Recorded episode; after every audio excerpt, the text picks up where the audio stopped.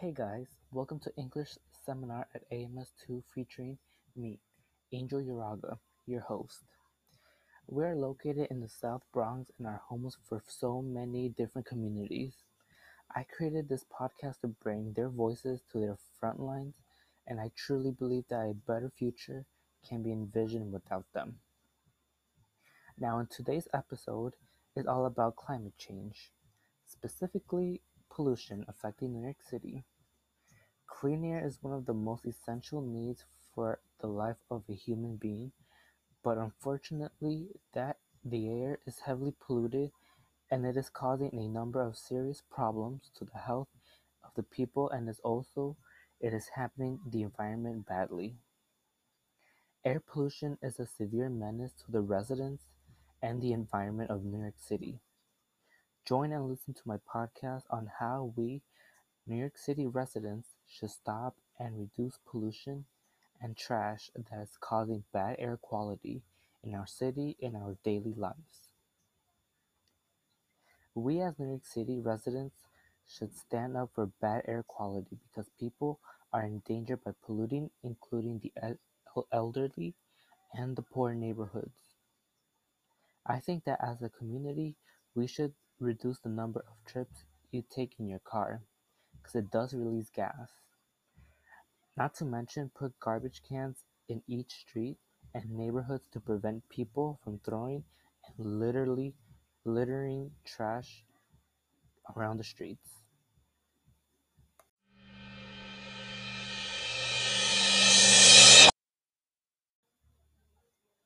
Throughout the year, New York City have experienced poor air quality due to a high level of fine particles called PM2.5, also known as pollution, around the air. Exposure to PM2.5 can worsen serious problems including heart, lung disease, and asthma. I may not have experienced these types of disease, but my cousin has suffered from asthma since birth. Sometimes I worry about her because she lives in a polluted neighborhood where trash are everywhere in the streets, sometimes not picked up by sanitation trucks or even trash torn up everywhere. All that trash starts air polluting, and if she breathes too much of that, she will have shortness of breath and she will have to require a mask to prevent that. Now that I have shared one of my personal issues about my topic, I would like to share why air pollution is a problem in New York City from a few sources I gather for this podcast. According to the Health Department, estimates show that each year, PM2.5 or PM2.5 pollution in New York City causes more than 3,000 deaths, 2,000 hospital admissions for lung and heart conditions, and approximately 6,000 emergency departments visits for asthma in children and adults. That's insanely crazy. To add on, water bottles required the use of fossil fuels, first to make plastic and then transport the filled bottles to their destinations. Emily Arnold, who writes for the Earth Policy Institute, reports 84% of the bottles end up in garbage landfills. She says 40% of the bottled water started as tap water in the first place, and this tells us how garbage causes air pollution from plastic. Now, let me show you guys an interview I had with Mr. Kostka about his experiences about pollution and more.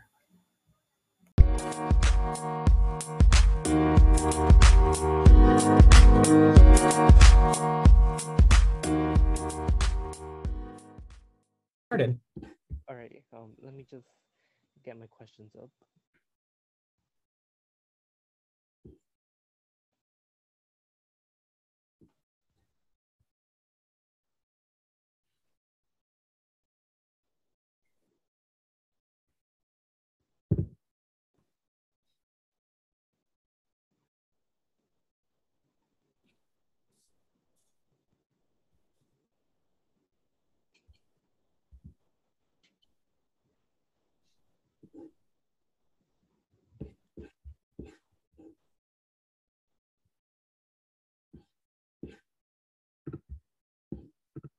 Okay, I'm ready to start. Great, me too. All right, first question is, why is air pollution a priority issue? For climate change, air pollution is a huge issue because there are different chemicals inside air pollution that can help make the issue worse. So for example, when we release emissions from cars or from factories or anything, especially in big city areas, they have what are called greenhouse gases. So things like carbon dioxide is usually the biggest one that people talk about. You also have things like sulfur oxides or different kinds of carbon monoxides. And all of these gases, basically they trap heat inside the chemical itself. And so if we release all of this air pollution with these chemicals in it, all it does is just trap heat, and it prevents some of that heat from leaving our atmosphere. Normally that causes a warming effect, but with climate change in particular, we can see warmer temperatures in like hotter months, and it also creates larger differences in like colder months. For example, we might see cooler temperatures or more severe like snowstorms, stuff like that. Okay, cool. This is, well, actually, second question. Where does air pollution come from? Air pollution can come from a bunch of different places. Most notably in big cities like New York City, that oftentimes comes from emissions from cars or factories. The effect that we, like living our daily lives, have on climate change is not as severe as giant companies or corporations. So places that are like big businesses like Amazon, warehouses and factories, any like car manufacturers, like big industries like that, they are the main contributors, I would say, to climate change.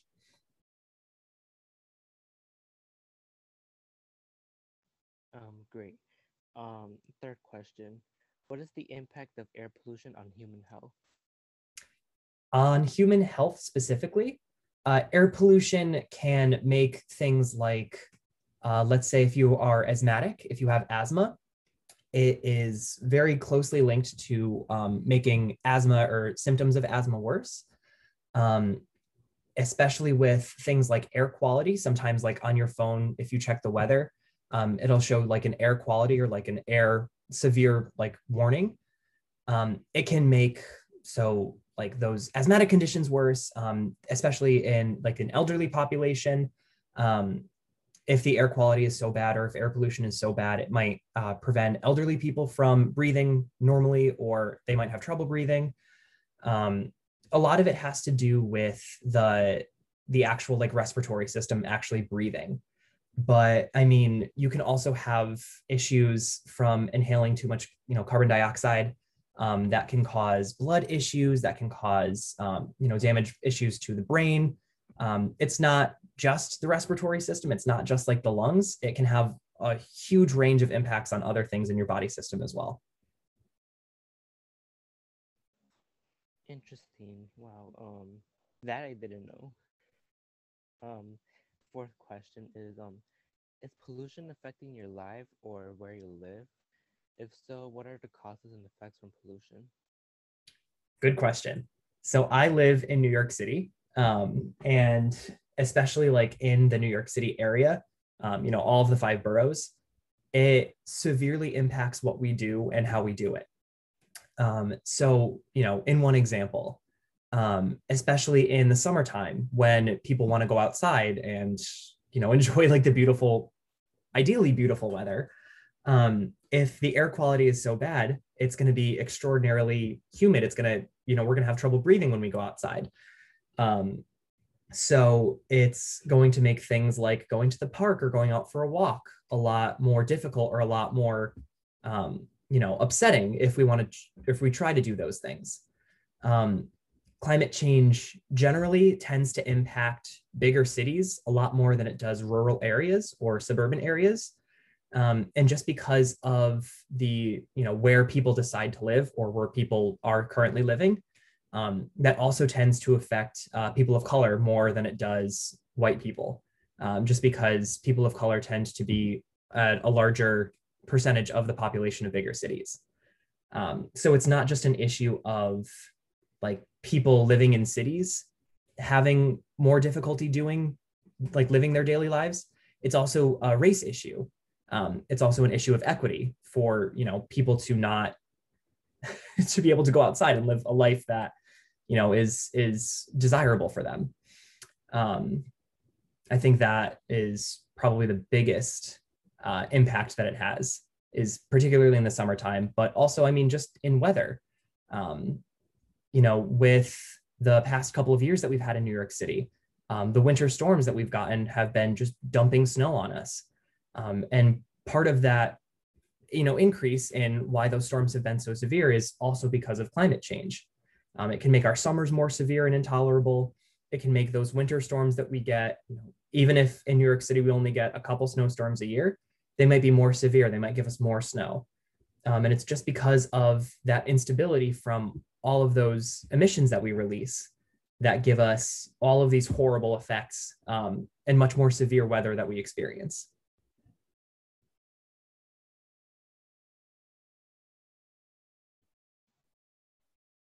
Awesome. Now, has air pollution been solved anywhere, or is there anything to prevent toxic air like pollution or chemical waste? Yeah, so a lot of the switches to renewable energy have helped to minimize some of the impacts of air pollution. So for example, in places where they're trying to convert from like gasoline or like diesel powered vehicles to solar power or wind power, there are some places in the world that have legislation, like laws set up to make sure that there's a lot less projects, you know, starting, creating more, you know, gas powered cars or anything like that. And so anytime we can switch from like non-renewable resources, things like coal or gas, to renewable or like natural energy sources, things like wind or solar power, we can actually minimize the impacts of air pollution and these greenhouse gases that we emit. It's funny that you asked that question. I was looking at a research article today, and I read, I think it was the International or Worldwide Energy Agency. I think it was the International Energy Agency that posted this. They said that if the entire world can commit to stopping the production of and projects that are related to gas and diesel powered vehicles or equipment, if we can get those to stop by 2035, so figure in about 15 or so years, we can cut all of the net emissions to zero of carbon dioxide. So that means like a net zero emission means even if we are still producing carbon dioxide, it's not any more severe, or it's not going to impact climate change as much. So if in the next 15 years, the world and all of the, you know, different nations' leaders can agree to stop these gas and diesel powered projects, we can see a benefit or like a return on our investment pretty much. We can see that return in another 15 years by 2050. And so again, in doing something like that, in having renewable energy, in having solar powered or wind powered projects being created, we're not only going to reduce the effects of climate change that future generations will see, we will also see a lot of jobs being created. It's actually really, really good for our economy to make that switch. The problem is, I'm sorry, I'm gonna probably just go on a rant now, but the problem with that is, especially in the United States, there are businesses that are, you know, lobbying to make sure that these projects can continue because it makes them a lot of money. So one of the biggest issues, especially with the presidency that we had the past 4 years, one of the biggest issues in switching to renewable and switching to greener energy sources was it was a huge money-making scheme for big business. Having all of these, you know, investments in coal and gas and diesel, that made them a lot of money. And so they didn't want to make the switch, even though it was better for the environment and it would actually be good for the economy. It would create more clean, sustainable jobs. So there's you know, in trying to think of solutions to these, we also have to consider the politics. You know, if it's going to make some people that are currently in power, if it's going to make them money, they're not going to want to make the switch, even if it's something that's going to be good for our environment or, you know, our world on a larger scale. That was probably a long rant, but I hope I answered your question.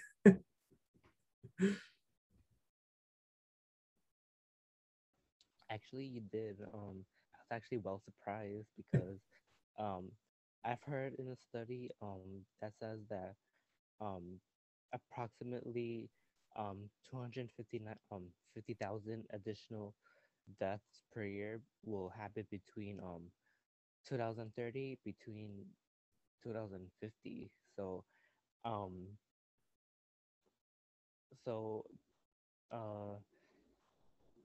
the way you said that how they how car gases would like reduce, and you know, basically what you said. Yeah, it's kind of crazy to think about, right? Like, just from making that switch, we can save hundreds of thousands of lives. It's kind of insane. Yeah. So this is, last question. In general, what do you think New York City stands as of right now in pollution? Is there positives or negatives about it? So I think right now, I wouldn't say we're doing a horrible job, but we definitely could be doing things to, you know, make this issue a lot better for ourselves. I'm a chemistry and earth science teacher. So in my chemistry class last year, we talked about how one of the nuclear power plants around the city, it's less than 20 miles away from our school, actually. One of the nuclear power plants around the city closed recently. It was the Indian Point Power Plant, if you're ever curious to research it on your own. The Indian Power Plant, it closed a lot of its nuclear reactors in the past year. I think it had 4 chambers, most of which closed 30 years ago. But last year, actually, they closed down one of the last ones that was still operating because of issues like air pollution and toxic waste products. So I'd say our administration in New York City currently is making steps to make this issue better. But, you know, I think as with anything, you know, anytime someone calls a taxi or an Uber to go from one place to another, that's releasing air pollution. So making changes like taking public transportation, like subways or buses, that can help us to cut down on emissions, but also in things like, let's say, you know, setting up a solar plant 5 miles off the coast of Staten Island, for example. If we were to make any sort of wind farm or solar farm off New York City's coast, we could see, again, more jobs being created, a lot less air pollution, and it would just be generally very, very good for the health and economy of New York City. I think if something like that were to happen, it would have to be, you know, done during a time when the administration wasn't so worried about making money off of current, you know, diesel and gas projects. But I think, especially with representatives like AOC, Alexandria Ocasio-Cortez, she is a huge advocate for greener projects and greener sources of energy. And so if we can get more people in office like her that are advocating for these things for New York City and the surrounding areas, I think, you know, hopefully in 10, 15 years, we can see projects like that really start to happen. Because if not, then, you know, the problems of air pollution aren't going to go away on their own. We have to do something about it now if we want to make any sort of actionable change for it. So crossing fingers and, you know, not just crossing fingers, but that's also why elections are so important.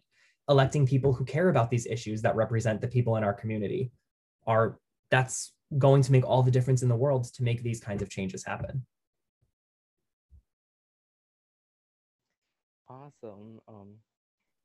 I really liked it. That was an interesting question too. You had some good questions. Yeah, thank you.